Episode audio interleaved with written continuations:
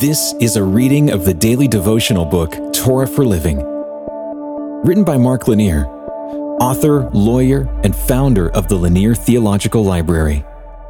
We're sharing scripture and insights from the first five books of the Old Testament, the Torah.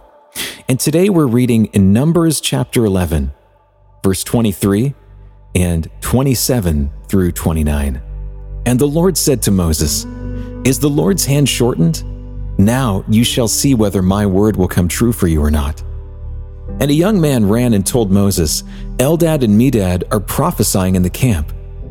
And Joshua the son of Nun, the assistant of Moses from his youth, said, My lord Moses, stop them. But Moses said to him, Are you jealous for my sake? Would that all the Lord's people were prophets, and that the Lord would put his spirit on them. A decade or so ago, Psychology Today published an article entitled Jealousy as a Killer.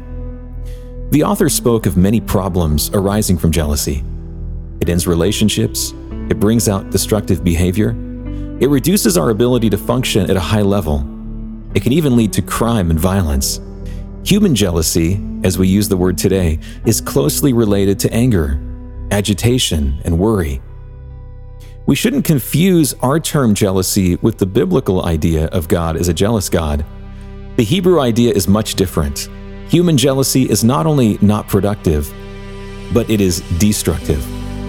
Moses was a model of one who was not jealous, even when most would have found jealousy justified. He had lived his adult life seeking to stay out of the limelight.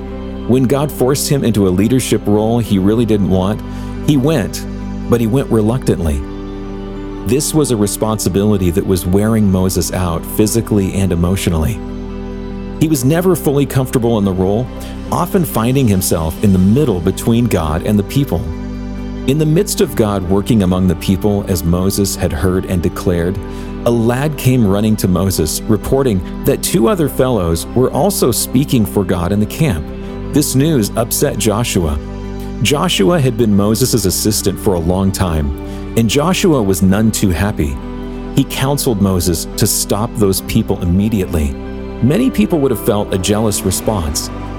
God was what made Moses special. Without God's voice, Moses was just an old shepherd way past his prime. It was God who made Moses unique, who gave Moses his identity.